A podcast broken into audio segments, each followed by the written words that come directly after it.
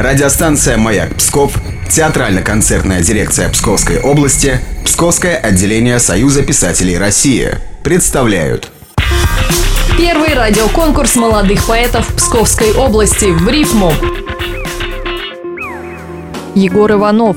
Поэзией он увлекся давно, когда к молодому человеку пришло понимание красоты и уродства. Послушаем его стихотворение.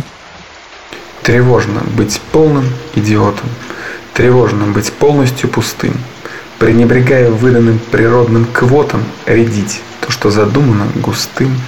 С рождения вырождение не гаснет в животных, насосавшихся сердцах, качает жизнь, которая не пахнет, и окончание ее не вызывает страх.